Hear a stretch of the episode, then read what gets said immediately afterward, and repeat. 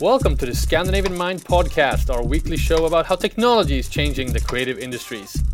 Today on the program, a special report from Copenhagen Fashion Week. The leading Nordic fashion week took place this week in a somewhat rainy Copenhagen. We were there both as observers at the shows, but also with our own talk schedule that took place at the trade show CIFF.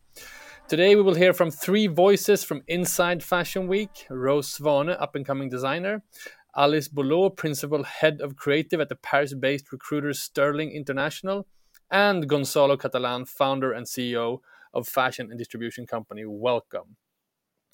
In this episode, we will discuss why Gen Z are betting on arts and crafts, which shows are people talking about the most, the industry temperature uh, from the brands at the trade shows, and we'll get a preview of our own beauty innovation talk session that took place at CIFF.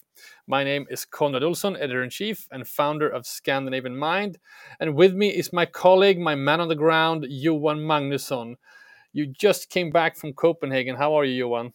Yeah, it's uh, it's a lot of impressions. Um, it's a bit hard to di- digest and uh, but it was a fun three days in copenhagen yeah. That's why we do the show to be able to digest the impressions and get them fresh from from the ground. Let's give a bit of an overview of of the week. Uh, what, what, were your personal impressions? Uh, what are people talking about? Uh, it seemed like it was a bit rainy. Yeah the weather was of course the the main topic. Uh, not not not only rainy but also very very cold yeah. typical scandinavian summer weather my uh, if you if you uh, reduce it with the five degrees or even seven or eight degrees we even had uh, designers uh, moving uh, location and time slots mm-hmm. Uh, due to the weather and yeah they had to switch location and i felt really bad for the models at certain shows like the models uh, wearing spring summer 2024 um, collections uh, right next to the wa- water in pouring rain um, yeah. It, also in the, the, the cool the, the the main shows they of course take place uh, uh in the evening and that that's when it's even colder. gotcha, gotcha. This is typical Nordic conversation topics. Then the weather.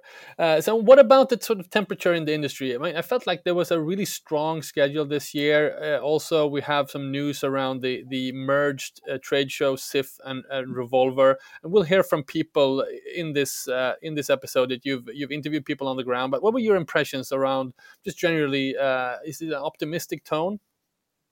Yeah, definitely. And I think uh, this edition, people spoke even more about um, how Copenhagen Fashion Week is actually uh, a frontrunner when it comes to being a sustainable fashion week. Right.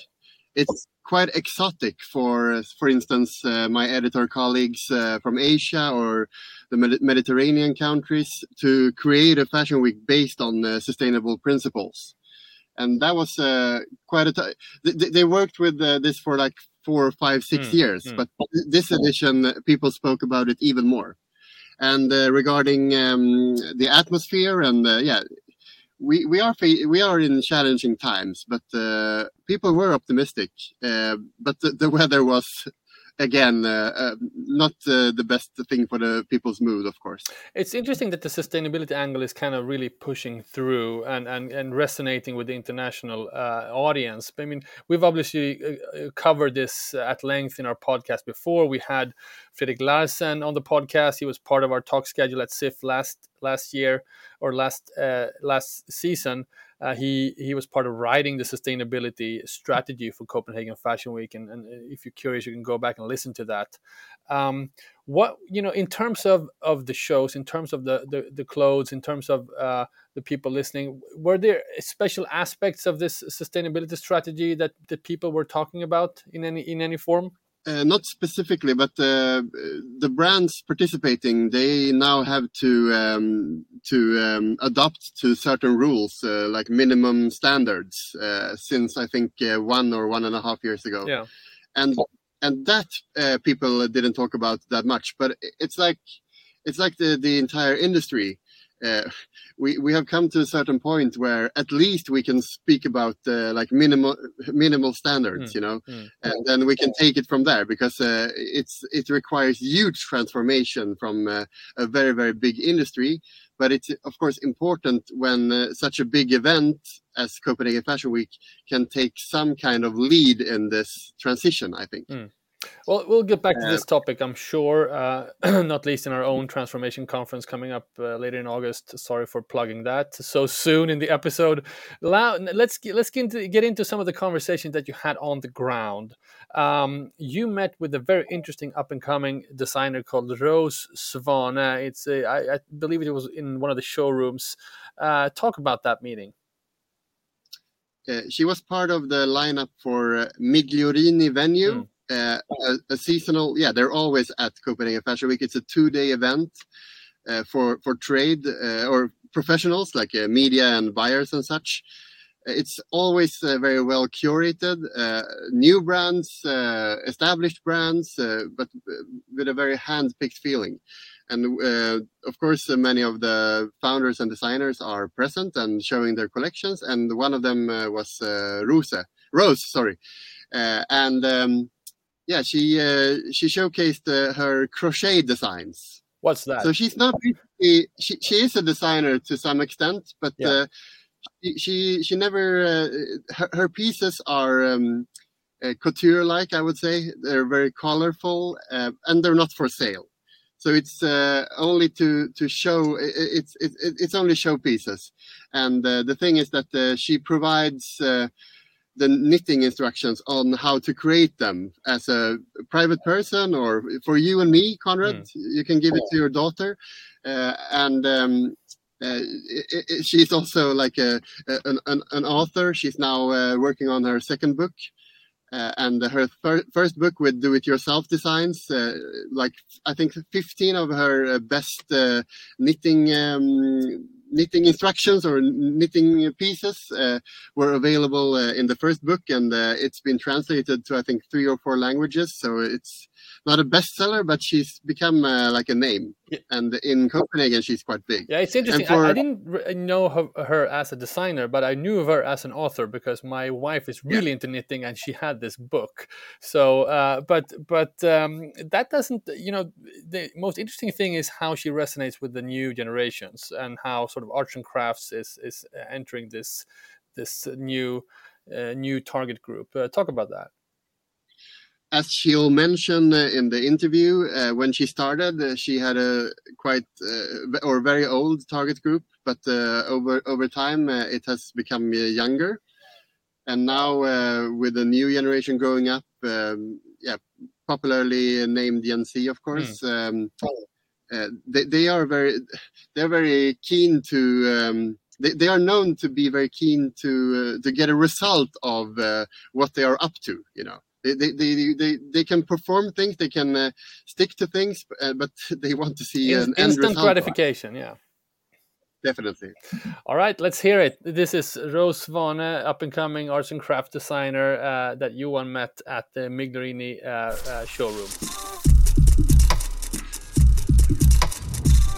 What did you do yesterday? It was a special day.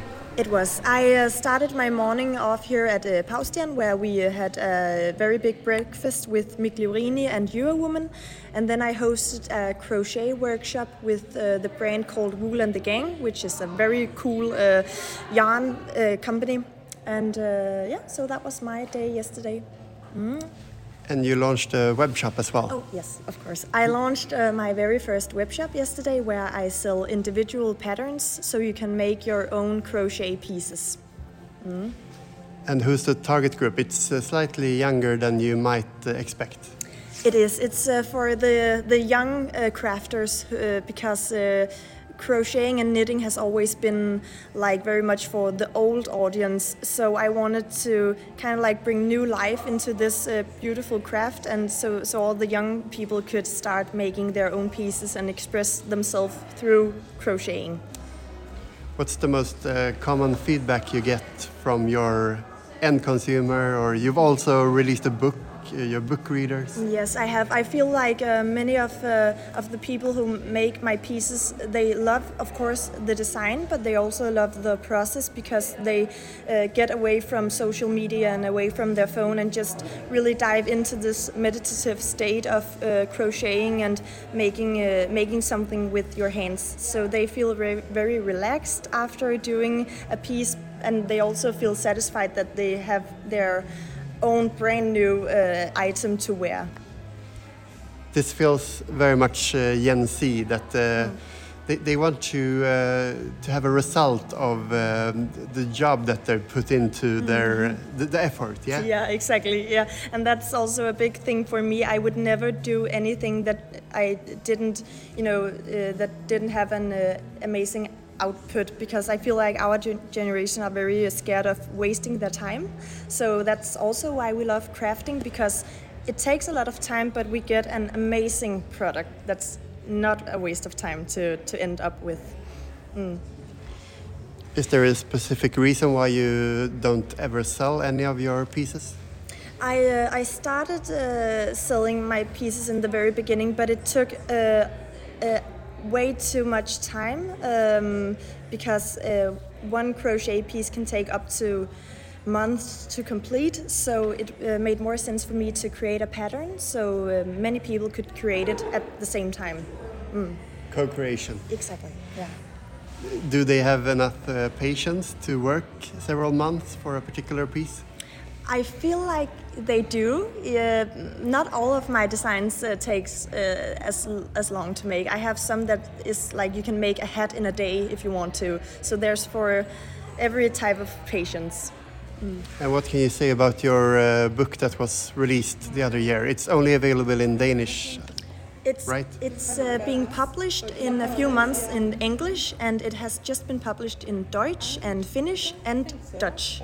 So uh, so it's uh, it's getting there. And uh, my the book is uh, a collection of 15 of my patterns uh, and 100 uh, um, about 100 pages of crochet techniques. So it's very good if you're a beginner for this craft. So yeah, that's my book. How did you yourself come into crochet and this technique and the aesthetics? I started crocheting because I needed uh, something that could help me relax and wind down.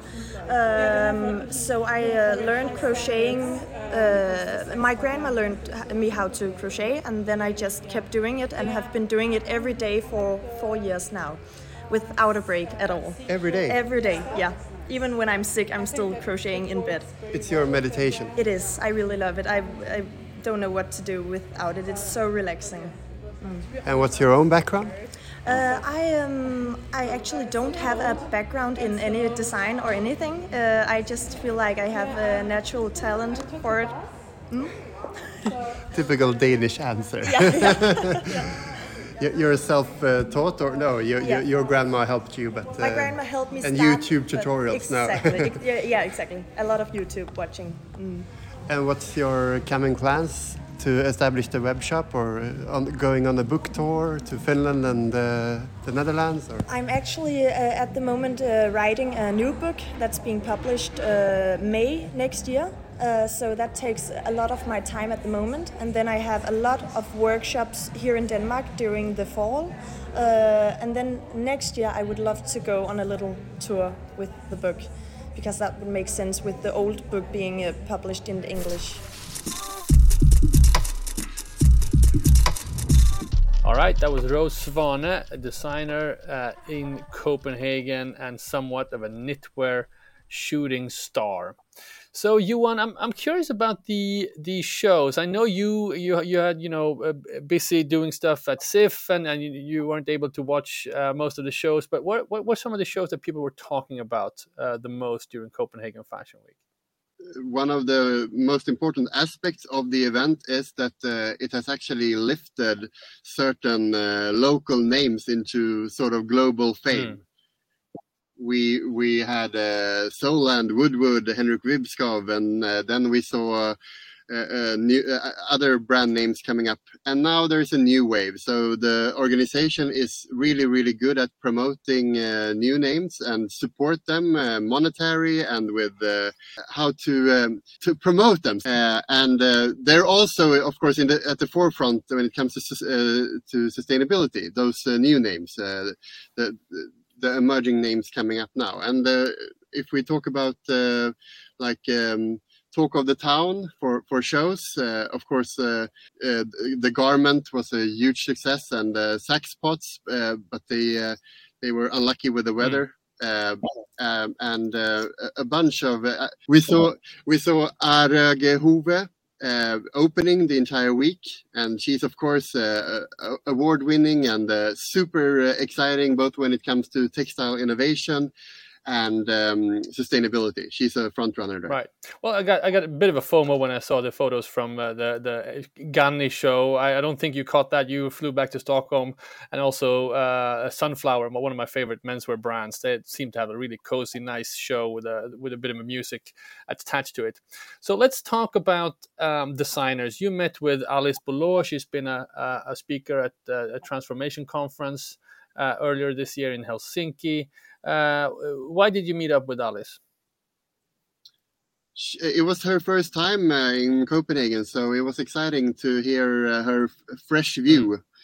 And, uh, she's of course uh, quite into new designers, so it was interesting to hear her insights. We met outside Paolina Russo, uh, their show, and uh, they they are the winner of uh, Zalando Visionary Award, previously Zalando Sustainability Award, and she was super excited about uh, their uh, first Nordic show. They're based in London, and um, uh, we will publish an interview with them, I think, today on ScandinavianMind.com. And yeah, she's uh, she's just full of insights from a French perspective, based in mm. France, of course, and um, yeah. All right, let's hear it from Alice Bouleau, Principal and Head of Creative at the Paris based recruiter Sterling International. We met uh, in Helsinki at our conference, and now we meet here. It's your first time. What's yeah. your impressions so far? I think it's very interesting because it's bringing talents not only from uh, Denmark but also from Nordic countries. And I think it's good because union makes trends, and it's good to see all of these amazing emerging talents here. The most impressive things I think is the high standard when it comes to sustainability and having a fashion week that's mostly dedicated to brands that are looking at sustainable uh, solutions for fashion. I think that's super interesting and promising. How do they work? The, the brands, uh, what, what makes them stand out compared to other international fashion weeks? I think there's a bit of everything in terms of creativity. So obviously there are all different kinds of styles. Uh, but what really stands out to me is that their common thread is the fact that all of these brands are looking for new solutions. When I think the main fashion weeks are not really, um, you know, forward thinking when it comes to it. Can it uh, develop uh, even further? Can the fashion week and the brands, they, of course, they can do much, much more.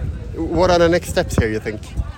I think it would be to inspire actually other fashion weeks to follow the lead and perhaps then to have brands coming in, you know, from other countries as well that would meet those standards to do like exceptional shows and really just raise the bar everywhere, basically. What's your favorite sh- uh, show so far? It's only the beginning, so it's very difficult. I really liked um, Rolf for sure. I also liked, I think Saks Potts was super interesting, but yeah, I'm really looking forward to Paolina Russo, to be honest. I think it's probably kind of like the future of fashion, showing that creativity, craftsmanship, technical innovation, and uh, sustainability can all come together, and that's giving me hope for the future of fashion. I hope they don't disappoint now. it's got to be tricky also for the new and emerging brands that uh, it's uh, it can be expensive uh, being more sustainable. Absolutely. That's al always the status quo, right? Exactly. And today, when you're a young designer launching your brand, you have to think, obviously, aside from just doing great collections and being creative and having your signature, you have to think about marketing and communication, you have to think about the commercial part of it, but now you also have to think about sustainability and ethics in general. So it's just like so many new criteria that today they have to face. So pretty intense.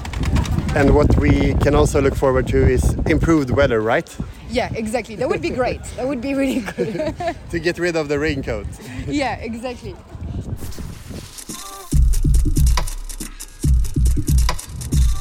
All right, that was Alice Bouleau at Sterling International. Right, let at the end of this show, let's move on to the trade shows. And uh, uh, specifically CIFF X Revolver, as I believe they the the big show is now named the combined CIFF and Revolver show that has moved uh, sort of uh, accumulated into the Bella Center. Previously, obviously, um, Revolver was set in the Øksnehallen, uh, the old meatpacking district, but now they they consolidated everything to Bella Center, which I think it's a good thing. I think generally when I speak to people in the industry, that seems to be a positive thing. Uh, certainly, when we were there, the last uh, edition of CIFF, there was obviously a lot of halls that was empty, so I guess they needed to fill those up somehow and just generally people uh, you know think that a, a, more a combined trade fair experience is better for the industry overall. Was that your impression uh, on the ground as well? Definitely. People were super positive about the, this move. And of course there's a lot to improve given that but it was the first time of mm. course. And we need to to uh, think about uh, the future of trade fairs and we can't have uh, two competing uh, ones in such a yeah relatively small city as Copenhagen. Uh, we all need to think of the convenience for the, the visitors, like uh, the super stressed buyers, if they if they shall show up at uh, those uh, trade fairs, they they, they need to have it convenient you know. They can't just uh, spend times on travel back and forth between different trade fairs. no, no. so people were super positive and also it was weatherproof because it was inside. So usually at the summer edition of CIFF, uh, it's uh, it can be as just as much people uh, outside in the sun as inside. No, of course, I'm exaggerating, but yeah, uh, people were staying inside definitely, and the pouring rain outside. Of course, I mean Copenhagen is one of the most beautiful experiences when the weather is right, and I don't think people used to uh, calling uh, Bella Center. that's not their USP, being indoors in the in the fair halls, but but today it was perhaps you you met up with uh, Gonza or Gonzalo Catalán, uh, founder and CEO of, of the fashion distribution company Welcome. Uh, why did you speak to to Gonzalo? He's one of the leading names in Scandinavia, and he's uh, he's uh, he, he has a lot of power, and uh, what he's uh, known for is uh, his very successful uh, venture, and uh, they've grown tremendously and uh, perhaps most of all for bringing uh, iconic uh, brands back to market and make them um, yeah credful again if you if you may mm. say. And uh, yeah he's a super nice guy. He he meets a lot of people. So if you want to get the temperature of the industry he's quite uh, he, he's uh, he's the right guy to talk to. He's been he's been at the trade fairs for like a decade. So he he was a good person to interview about comparing all right, let's hear it. Here's Gonzalo Catalán, founder and CEO of the fashion distributing company. Welcome. You've uh, you have quite a track record. How have uh, the last few years been? Yeah, I mean the business have been uh, good for us. Obviously, the pandemic was a little bit of a challenge, as for everyone else, but we have managed to uh, you know, to navigate quite well through the market, and uh, we still find ways to, to increase numbers and, and, and you know distribution.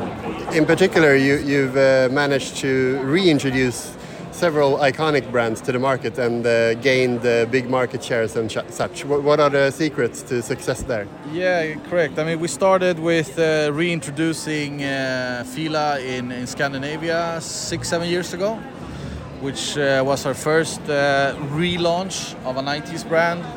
We also did uh, Buffalo's reintroduction a couple of years ago. We are in the middle of reintroducing True Religion. And I mean, I think it's a matter of kind, kind of finding, finding the, the time for the trend. I mean, we all saw the 90s trend coming. Perhaps we did a little bit earlier than everybody else. Um, the same now with True Religion. The, the, the, launch has been fantastic, and and I think the, we, we can everybody see the the, um, the trend with, with the low waist and everything, and and yeah, it's been good. I think we, we, we just we, we have been listening to trends and just trying to find the right brands to, to because it's a very challenging retail landscape yeah absolutely and i think uh, you know working with brands i think also makes it a little bit easier uh, especially in today's market to just not have a good product but to also have a good potential like a powerful brand behind the, the product as well so that that has definitely been a win i think this is the first season uh, where we only have one fair, and uh, you've been here for yeah a decade or so. Yeah, correct. Uh, what are your feelings? Uh, people seem very optimistic, and uh, yeah, the only problem is the weather, but we're inside. Yeah, yeah. Ex exactly. No, I mean to be honest, I'm I'm kind of excited because. Um, to have everything under one roof, I think makes it easier for both uh, exhibitors and visitors. Uh, we get a lot more traffic all day, like even traffic throughout the days. So uh, day two so far so good for sure. And for me, this also shows that there is certainly a future for trade fairs as a format. Yeah, absolutely. I mean, I'm a strong believer in in wholesale. I'm a strong believer in retail, and I think meeting people physically and having the opportunity to connect is is what we need for sure. If you were to pick one thing for spring summer 2024 and you can't say True Religion, uh, what shall we keep an eye open for? Wow, I mean, I'm, I, I, I believe strongly in. Um, how do I say this in the in the correct context without sounding strange? But I, I believe that the trend on women's is getting a bit more feminine. For me, it's been a bit too masculine in a way for quite some time and we're seeing the feminine silhouettes come back even at a younger age with I think if you can listen to that and interpret that in a good way I think you will find some nice uh, pointers where we're headed.